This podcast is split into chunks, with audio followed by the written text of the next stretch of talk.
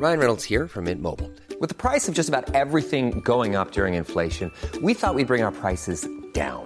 So to help us, we brought in a reverse auctioneer, which is apparently a thing.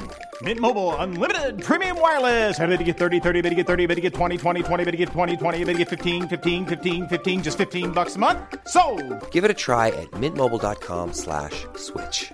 $45 upfront for three months plus taxes and fees. Promo for new customers for limited time. Unlimited more than 40 gigabytes per month. Slows. Full terms at mintmobile.com.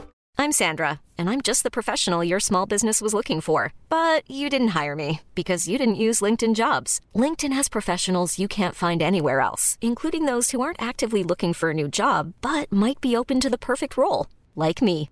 In a given month, over 70% of LinkedIn users don't visit other leading job sites. So if you're not looking on LinkedIn, you'll miss out on great candidates like Sandra. Start hiring professionals like a professional. Post your free job on linkedin.com/achieve today. What I think we're seeing, what I think COVID exposed, was the fragility of what we've created.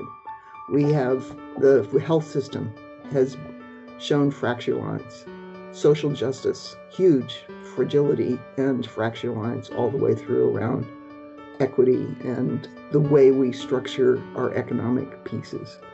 And that goes for ethnic, gender, sexual orientation, age. You know, we just have every time we've turned our political system has been totally fragile, you know, made fragile.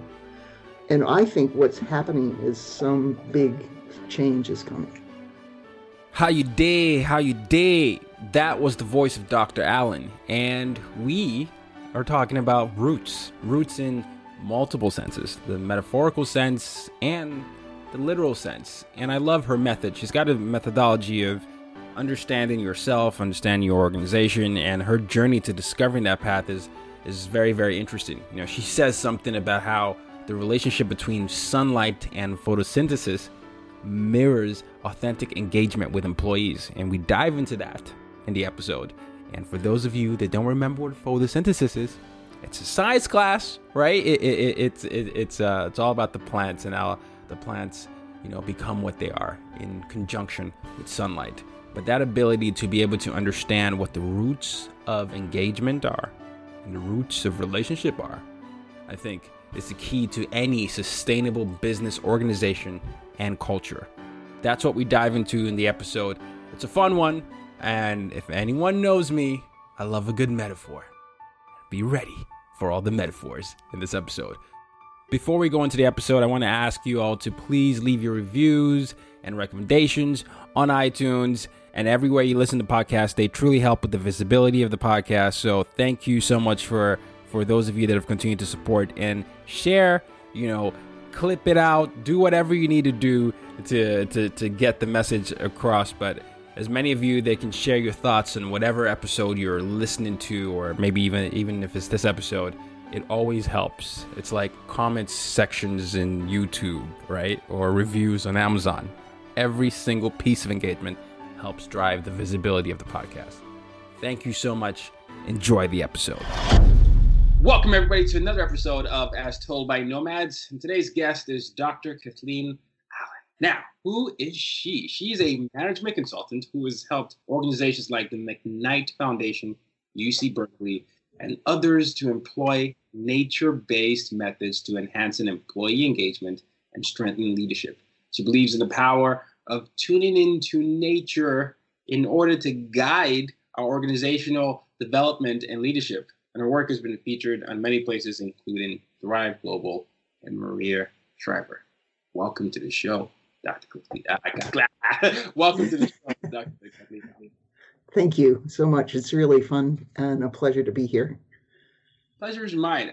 First thing that comes to mind is what is nature based uh, and what is a nature based method? But before I even jump ahead of my curiosity, I'm curious to hear a little bit about the younger version of yourself. What did you think or imagine that you'd be doing when you were much younger? I'm one of those people who fell into their career backwards, you know, who didn't have plans but was more composing a life rather kind of like an artist painting a canvas. I didn't really have a picture of who I would be when I grew up. And so, you know, when you're when you think of your life more as an artist rather than as a a planned event, then you, you know, you are basically looking for possibilities and seeing where you might fit and where you might be of service and be welcomed and useful. And so I started out in higher ed, I was a student at Kent State when all of the killings came down and all of that. And that kind of set me off on a different direction. And so I kind of fell into a job in a residence hall and started a path on higher ed student affairs work and did that uh, for quite a few years, a couple decades. And then about 20 years ago, 21 years ago, I just decided I was getting burnt out on administration and supervising a bunch of people. And I thought, well, maybe I should just take a leap of faith and try to build my own business. And so that's what I did, and I haven't looked back. So I started that in '99, and and I have been really lucky with the clients that have found me. I've never really promoted what I do. Mostly people just find me, and they're the fun. They're the people who are trying to push the envelope on how we think about leadership and management in that time, they were kind of basically thinking, you know, they were all really excellent managers, but they realized they couldn't do it on their own anymore. And they needed more company at the table. And so they were looking for a way to push the envelope on the way we thought about leadership and management. And that became my client base because I'm a really good thinking partner. That's so interesting because so you, you got burnt out in higher ed and then you decided to to you know go on your own. I imagine though, as you were going on your own, you were picking up on some concepts because the, the idea of a nature-based methods uh, method rather methodology doesn't just come about from I don't know jumping off on your own. It sounds like you, you did some reflection and you did a lot of observation. But I don't want to I don't want to assume. I'm just curious as to yeah. that path. So these same clients were actually the one that set that set me on this path so at that time they were realizing that these kind of siloed organizations where everybody kind of protecting their territory was not serving the organization or the future of the organization.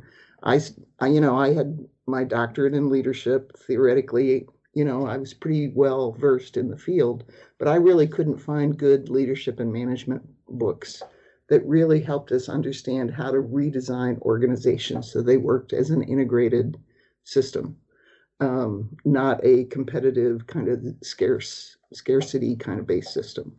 So my pattern has always been to read outside the field, and I ask the question, okay, what systems, what fields actually think about things in an integrated way? And that led me to sustainability and principles of sustainability and permaculture. And so I was reading these principles, this book on uh, the principles of 10 principles of sustainability. And there was this tiny little paragraph or two in that on biomimicry. And I picked up that book. And biomimicry is the study of nature and looking at nature as a model, measure, and mentor for people. And at that time, biomimicry was prom- primarily looking to connect engineers and biologists to redesign things like the shape of windmills so they'd be more efficient by by mimicking the fin of the whale or the insects that you find in the, the rainforest that have a, an enzyme that sloughs off dust that now coats my windows in my house so I don't have to wash them so often. So that's kind of where they were focused. But my world has always been the human world. So I looked and I read this book, Biomimicry by Janine Benyus, and I have notes written all the way through on the margins on how to apply these to human organizations. And that started my experimentation. And because of the great clients that I had, we've kind of been on a 20 year journey on and off on playing around with these ideas and how to apply them to the organizations. So you said you started this journey as a an artist and you were figuring out what to put in your canvas. It sounds like you even continue to go deeper into the artistry world though with the, if we're playing with a metaphor here because you you found other layers and coats of paint to the the lather on there because you needed to have more depth to, to the, the foundation of what you were you were painting. And the bigger picture I, am gathering is people can be better leaders if they oh, yeah. hone into these skill sets. So let's break it down then. In your mind, when you're thinking about nature, you know, nature-based methods, what is the first thing that an organization should focus on?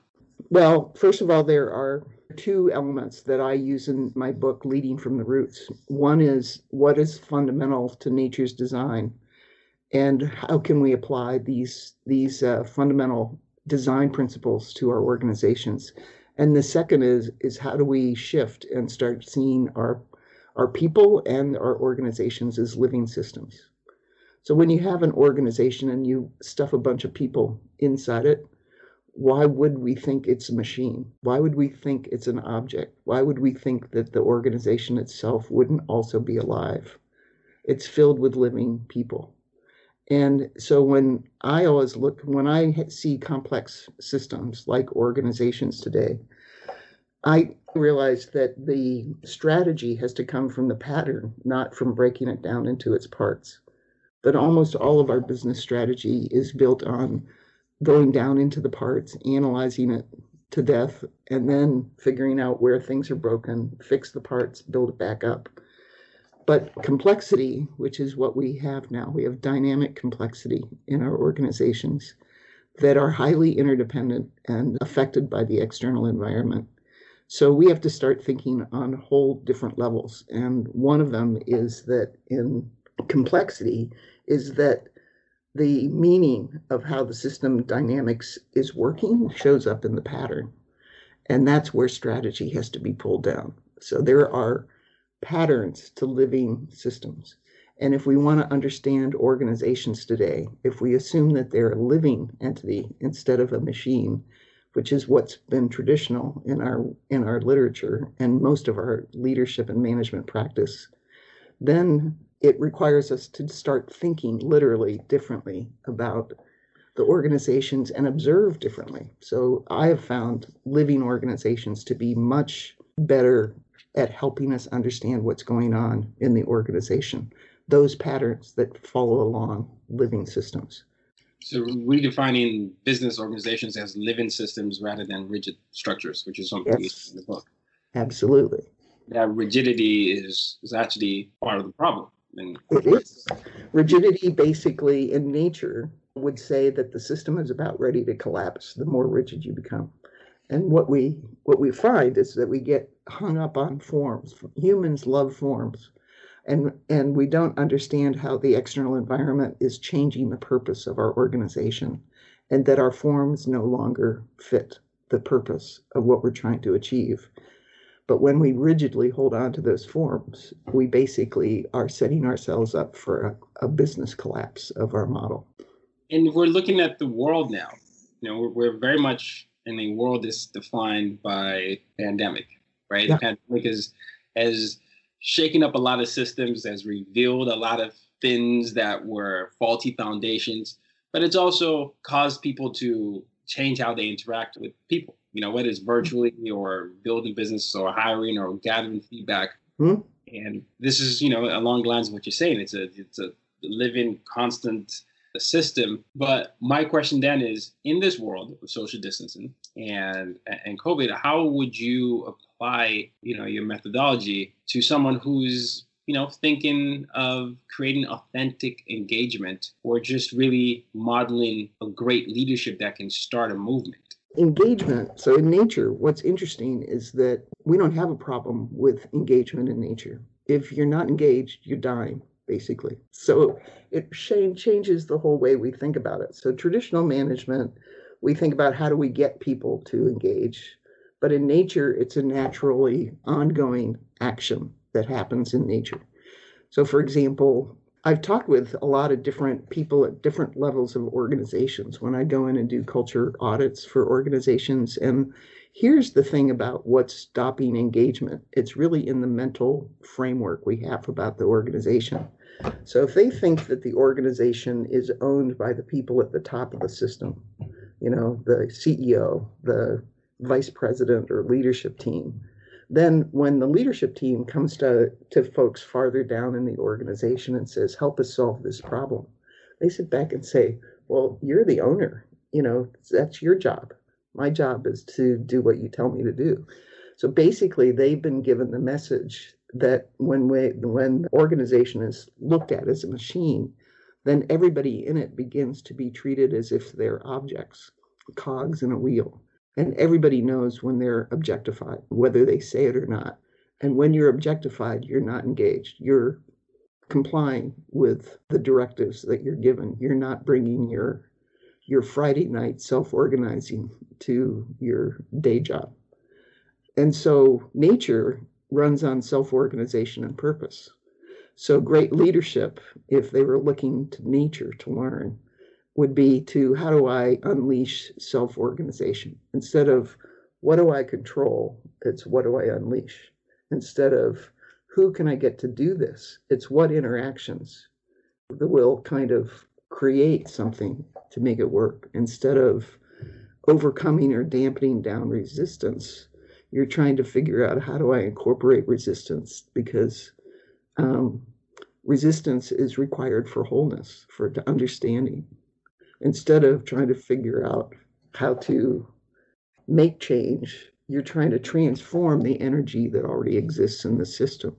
Because living systems are dynamic they're always in movement they're not static. It's not like you have to change from a resting place. It's already in movement. So you're transforming the energy in the system. Resistance is required for wholeness. Uh, that is That's huge. Oh my gosh. Huge that is crazy. Huge. Ah sorry. That that that that's such a powerful quote. So wow. It was was sticking with this with metaphor here because I, I was you know I, I, was doing a lot of research and one of the things that I, I, came about was came across rather was you saying that the relationship between sunlight and photosynthesis mirrors authentic engagement with employees and I think you touched on it there a little bit. Not only did you take me back to science class that I, avoided a lot, a lot when I grew up, but I do remember that that concept of, of photosynthesis and it's what you're saying. So you're, you're saying that there are multiple opportunities for authentic engagement if we mirror what's happening out there in nature.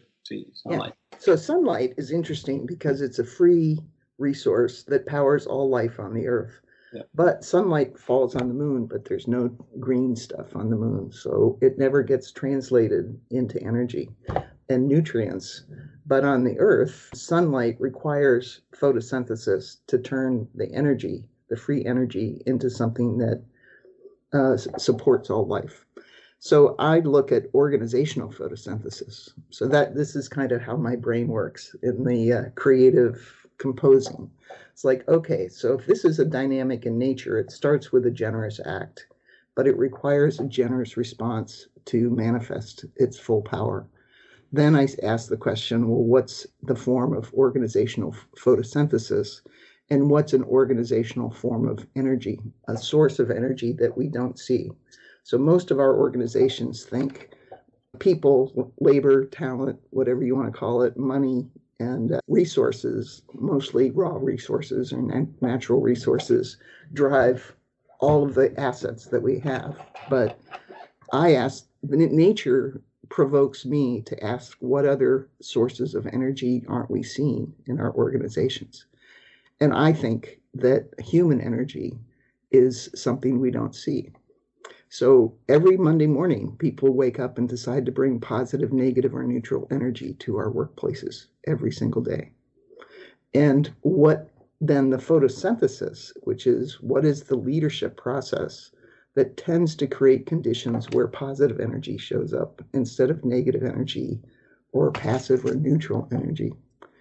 So I think it's the quality of our relationships the the do are they reciprocal or are they hierarchical do we have this kind of deep respect for what everybody's uniquely bringing to the organization i think it's purpose the power of purpose is huge when we align with a higher shared purpose then we tend to have more meaning in our work and we tend to show up in a different way yeah. and authenticity. You know, are we able to show up fully as ourselves in this space? And those leaders and those organizations that create those conditions, they don't have a problem with engagement. I love that I love that because it's it's just a reminder of a lot of the basics. And you you've studied uh, leadership throughout time, and I'm sure you've seen some patterns and you've seen some things that work and some things that don't work. Regardless of the newest invention or things that we're defined by, whether it's industrial revolution, technology, now COVID, are there consistent things that are important for leadership? That is a question I'll ask. And and based on what you just said, it sounds like that passion, that bigger picture, that that ability to to see people and and and mirror authenticity is always something that will continue throughout the you know uh, time. Kind of now. deep wisdom. Yeah, it's a deep wisdom thing. Uh, and we know, though, even in our research on really great teams, is that you talk to those folks and they say, My manager knows me as a unique person. They Yes. help me manifest and bring my skills and abilities, my gifts to the team and help me make that happen. Nature is, it does a lot of things. Like one of the things it does is it rewards cooperation. But again, most of our traditional default in organization is to build competitive zero sum games. That's right. That is so true. That is so true. I can't. I mean, I know we're both management consultants, but I see this all the time. I think the same way. I, I don't know that that helps. It doesn't. And nature isn't designed on zero sum power games. It's designed on cooperation and it banks on diversity. So if we were going to look at nature as a model and a measure and a mentor, and I think a muse actually, nature wouldn't ask, how do we become more diverse? Nature would say, what are the risks of homogeneity? So in nature, like so people listening, you can't you can't see me because this is an audio interview. But she said something, and I, I was just you know when you you hear something, the kids say bars. Like you just dropped some bars. You just you just said something that was so deep, and I was like, "Whoa, okay, yes." Nature wouldn't ask that. I didn't mean to interrupt you. yes, but right. I'm so deeply affected by So I love the intera- interaction and I love the interruption. So please continue. But you know, in nature, there are, if you're less diverse, you're less resilient, you're more fragile. So as living systems evolve and as nature evolves to higher and higher levels of ecosystems, they become more generous, more resilient, and it's banked on diversity. So fundamentally, diversity is required for the evolution of the system. And this is how it works in nature. So when you're what think of a monocrop versus a prairie. So um, corn or soybeans, they all have one kind of root system. They all look the same. They're all planted in rows. And if a tornado comes through, a hailstorm, a huge flood, or a huge drought, they basically get wiped out and the whole season is wiped out. So that's what they mean by fragile. That's how nature would define fragility. But a prairie is built on lots of diversity of plant life in the prairie. They have deep root structures, they have middle sized root structures, they have surface. And so if there's a five inch rainstorm that comes down, the surface structures get saturated, and then the, the next level of root structures draw that down. And then when they get saturated, the deeper root structure gets draw, draws all that moisture down. So none of the moisture is run off. And the other neat thing about nature is that so and the it reverses in a, in a drought that moisture that's deep in the soil gets drawn back up to support what's happening. But it's all built on diversity, on the diversity of plant life. And in old growth forests and in coral reefs and mature prairies, we have a lot of mutual cooperation that goes on between diverse species and plant life. And that's what makes it a generous system because in nature, while nature doesn't think, it does work on instinct. And as it evolves, we realize that the mycelium that runs underneath the forest floor spreads information, nutrients, and connects all of the plant life and tree life and the forest floor. The you know we we have stories of hawks and and foxes hunting together because the bird can see where the prey is and the fox kills it and then the birds get to eat uh, off the carrion so there the more diverse you become the more mutualistic and synergistic your relationships are and the more generous So, in a type 3 ecology, which is like an old growth ecology, they don't take the nutrients out of the soil to drive the life of the forest. They exchange it among each other. And so there's more energy, more nutrients, more life in the system, more resilience, more regeneration. And we just have it all wrong in our heads societally. You know, we think that diversity is a risk. Nature would say the lack of diversity is a risk. Hiring for your small business? If you're not looking for professionals on LinkedIn, you're looking in the wrong place. That's like looking for your car keys in a fish tank. LinkedIn helps you hire professionals you can't find anywhere else, even those who aren't actively searching for a new job but might be open to the perfect role. In a given month, over 70% of LinkedIn users don't even visit other leading job sites. So start looking in the right place. With LinkedIn, you can hire professionals like a professional. Post your free job on linkedin.com slash achieve today. Hey, it's Ryan Reynolds, and I'm here with Keith, co-star of my upcoming film, If, only in theaters May 17th. Do you want to tell people the big news? All right, I'll do it. Sign up now and you'll get unlimited for $15 a month in six months of Paramount Plus Essential Plan on us. Mintmobile.com slash switch. Upfront payment of $45 equivalent to $15 per month. Unlimited over 40 gigabytes per month. Face lower speeds. Videos at 480p. Active Mint customers by 531.24 get six months of Paramount Plus Essential Plan. Auto renews after six months. Offer ends May 31st, 2024. Separate Paramount Plus registration required. Terms and conditions apply if rated PG. You know, to use nature, sometimes with diversity and inclusion, I think some people have this uh, crabs in the barrel mentality, like the zero sum game you said. It sounds like we're looking at the wrong uh, part of nature there when there, there are multiple examples of the country there. Something else I wanted to talk to talk about is, and I know you brought it up in the book, it's this idea of self-organization, which you also touched on earlier. But I, I want to talk about self-organization with the context of understanding that the new generation of, of workers are more independent. Uh, COVID is even making it even more so. How can people be better self-organized, and how can we motivate a bunch of people? I don't know who might not necessarily have the same team structures within different organizations, but still be focused on advancing their careers and you know occasionally collaborating with other independent workers. Yeah. So I think self organization is the secret sauce for healthy organizations. But in nature, self organize everybody self organizes in nature. Birds, ants, bees, small and large. Everybody is self organizing. Trees grow, everything evolves, but they're all self organizing. They're all taking the initiative. But the other way nature organize holds the the self organization in a kind of a, a loose kind of container is the, is through purpose. So if nature had a purpose, all of its designs would be said to it creates conditions conducive to the life of future generations. So hmm. basically, it's a life.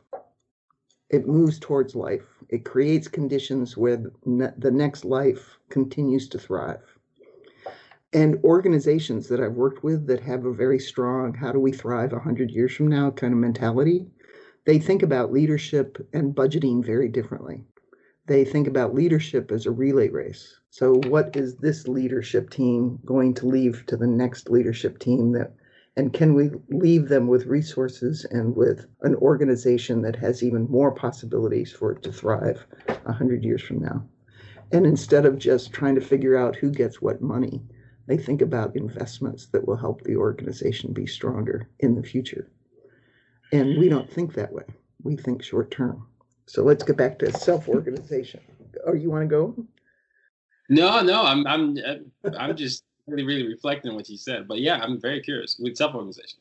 So self organization requires a purpose, and then it's really just unleashing the natural energy in the system in humans, what we've learned from COVID is a whole bunch of people have been able to manage and do their work without micromanagement because proximity, micromanagement thrives in proximity.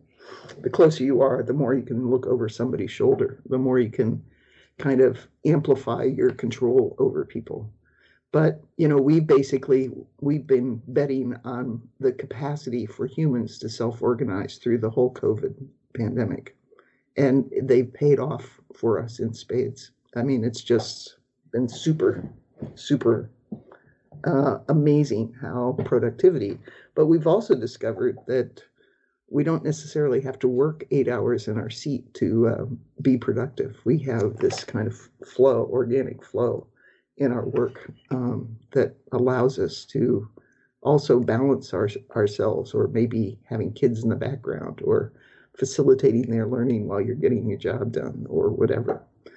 So there are certain characteristics that help humans self organize. But the first one is you have to assume that just like the bees and ants, humans can self organize too. And if you have any doubt about that, just look at our social lives and say, we've been self organizing on how we want to spend our time on the weekends or who, what friends or what, what do we want to do together. We've been doing that all the time, whether we've been bringing that to work or not. So we are a part of nature. So we are filled with self organization as well.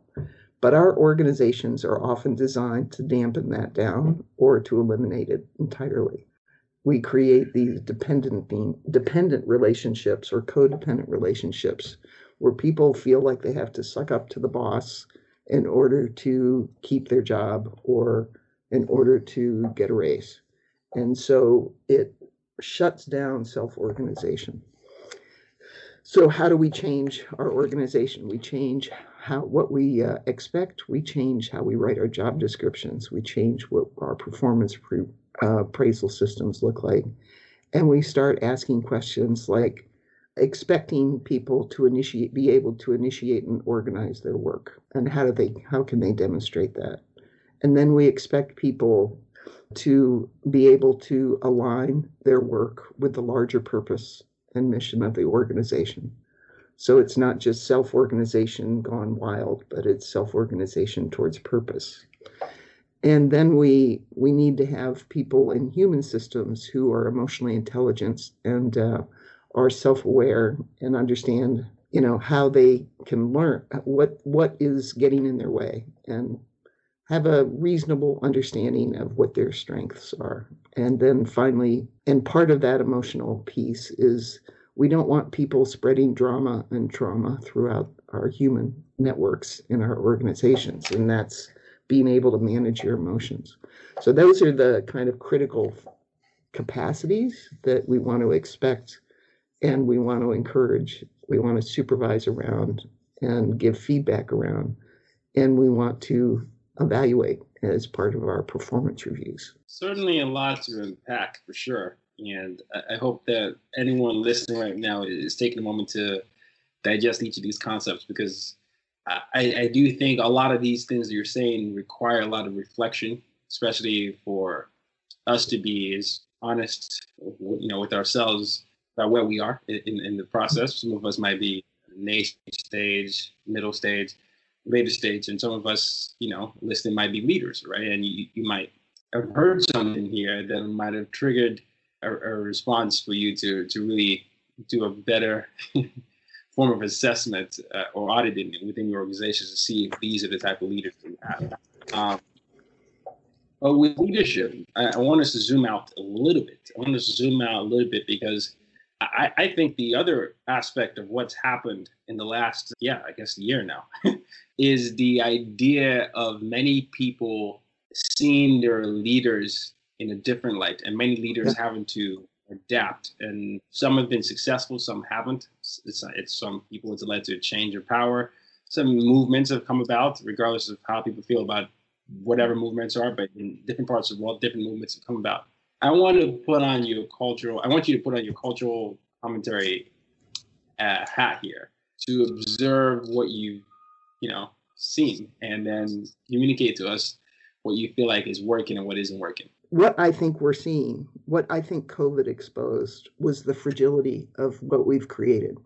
We have the health system has shown fracture lines, social justice, huge fragility and fracture lines all the way through around equity and the way we structure our economic pieces. And that goes for ethnic, gender, sexual orientation, age. You know, we just have, every time we've turned, our political system has been totally fragile, you know, made fragile. And I think what's happening is some big change is coming. So I think that when, you know, when I said that rigidity basically is a predictor in an organization of when its business model is going to collapse. Mm-hmm. So rigidity in nature is literally when a fire comes through a forest. It's it's what creates it it has a purpose in nature. It, it's it's a major release and letting go. And then it captures all of those resources that are then released in the system and plows them into an exploration and experimentation of who we can become next. And then you launch with experimentation, and then you create a new sustaining kind of framework of how you want to be. So I've been tracking this for a while, and I think that COVID has just kind of amplified how the current system that we've generated is fundamentally a degenerating system. It's um, destroying the environment. It's destroying the air. It has ripple effects on all of the the individual and collective health that we carry as human beings.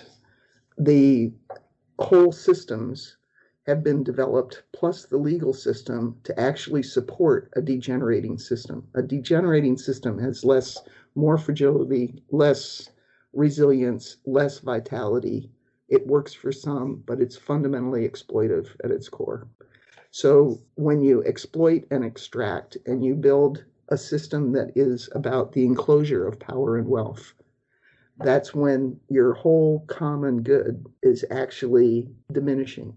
And unfortunately, we have created a system globally to create a degenerating system. And COVID has caused us in some way, shape, or form to stop the freneticness of day to day work and see it in a different way. So just eyes are clear, I think, as a result.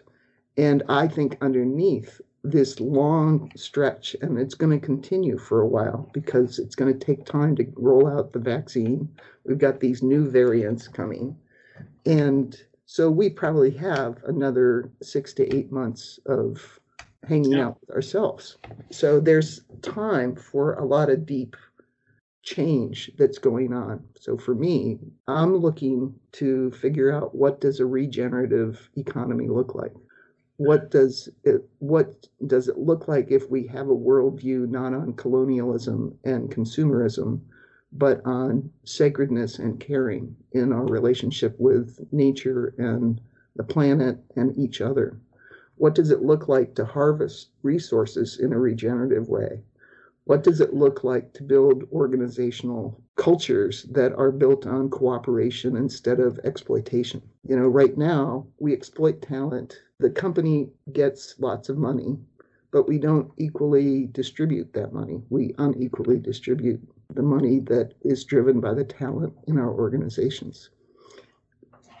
So, how could yeah. we create a different purpose that is really about ecological and social well being huh. instead of the enclosure of wealth and power?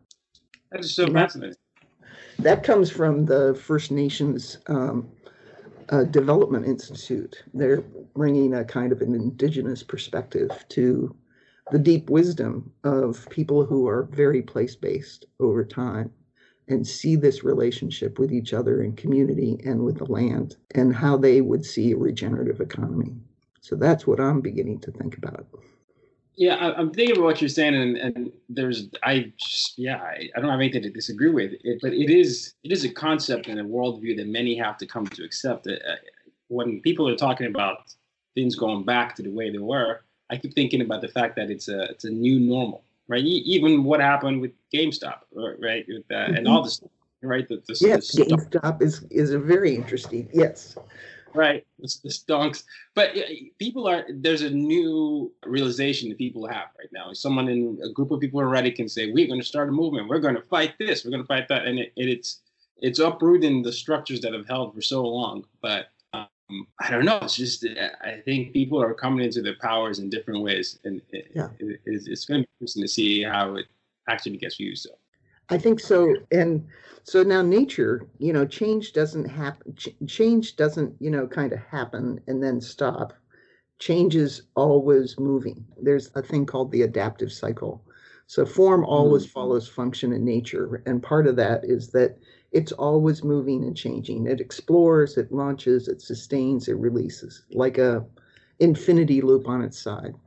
And it and it doesn't get stopped. But in human systems, because we have emotions like fear and greed and trust and distrust and things like that, we our emotions get in the way of this adaptive cycle in our own lives. And and so the point is is that the system is changing all the time, but there are iterative levels to it. So there's kind of an upstroke of a new experiment, and then that gets dampened down. But I yeah. used to uh, do long distance biking, and so you know the the upstroke is literally powered by the downstroke. So the downstroke is the trying to stop something that's trying to get born. And but in South Africa, as they went back through to see how South Africa moved from apartheid to post-apartheid, what they discovered was a series of iterations, kind of like when young black Afrikaners started breaking curfew, for example. That was an upswing. And then it was dampened down by, you know, kind of a strong police state kind of response. And then other citizens in South Africa started protesting the jailing. And that was another upswing. And then that was, you know, dampened down. And then there was another upstring, upswing. And so they had a whole series of things. And then they believe that there's a kind of a symbolic moment in time where really great leaders kind of feel that the system is ready to transform. And they think that that happened when de Klerk visited Mandela in jail and that was a symbolic act that the country itself, based on all of these iterative changes, have what were ready to shift. And then when what helped them shift were all of these upswings, like what are the civil rights of everybody in this country, etc. And then they transform. And it's still hard work. You know, uh, there's still attractions back to defaults and things like that. So if you think about the iterations that have been going on, like Occupy Wall Street, and you know we've had protests, uh, Women's March, Black Men's March. You have the, you also have the Capitol riots, which nature would tell me to see these things more as as connected events. That the the the riots at the Capitol actually is a downstroke. It's a resistance that shows up when but resistance only shows up when people begin to think that real change is going to happen and their lives are going to be different. Says resistance leads to wholeness. You said yes. that earlier. Yes. So this is, this is the, the callback there. Huh. Yeah. No, it, it is interesting. We're talking to the Dr. Kathleen Allen, as you can see, very, very deep, deep roots conversation. But um, she's, the, she's, the, author of Leading from the Roots Nature Inspired Leadership Lessons for Today's World. So, where can we get your book? Because I, I, don't want you to give it all away, but I think you've given us more than enough to think about. Uh, but how can we support you?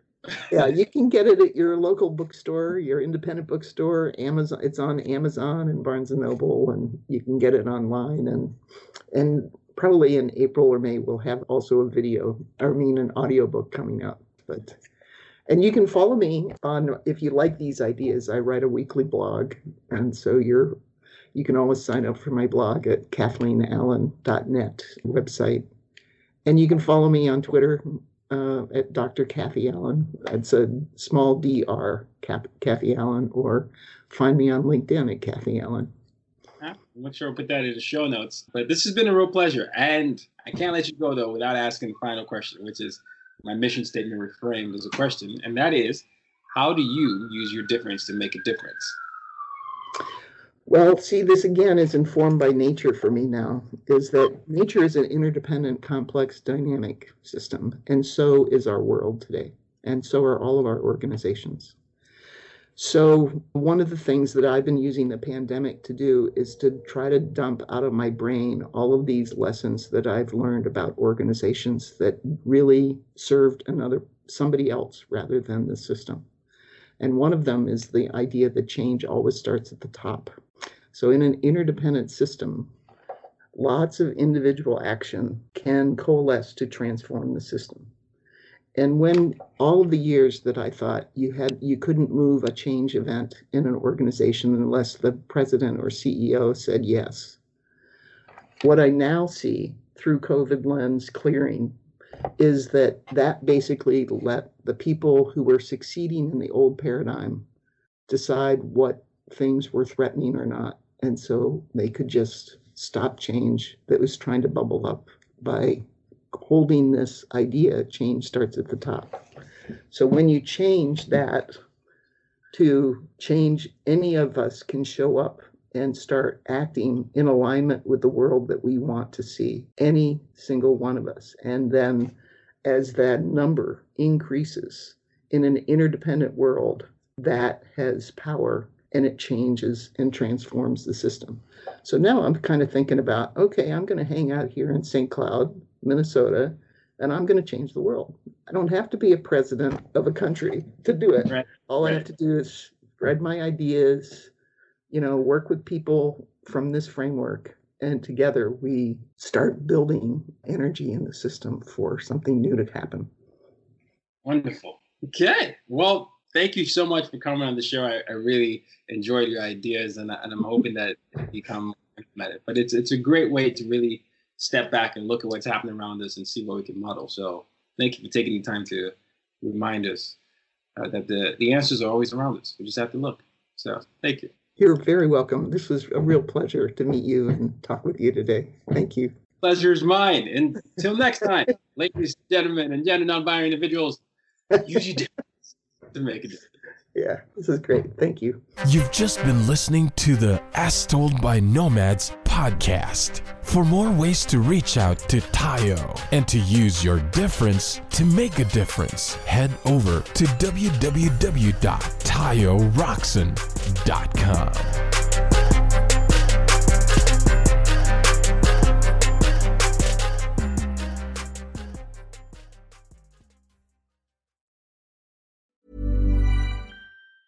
Ever catch yourself eating the same flavorless dinner three days in a row? Dreaming of something better? Well, HelloFresh is your guilt-free dream come true, baby. It's me, Keke Palmer. Let's wake up those taste buds with hot, juicy pecan-crusted chicken or garlic butter shrimp scampi. Mm. Hello Fresh. Stop dreaming of all the delicious possibilities and dig in at HelloFresh.com. Let's get this dinner party started. When you need mealtime inspiration, it's worth shopping Kroger, where you'll find over 30,000 mouthwatering choices that excite your inner foodie. And no matter what tasty choice you make, you'll enjoy our everyday low prices, plus extra ways to save, like digital coupons worth over $600 each week. You can also save up to $1 off per gallon at the pump with fuel points. More savings and more inspiring flavors make shopping Kroger worth it every time. Kroger, fresh for everyone. Fuel restrictions apply.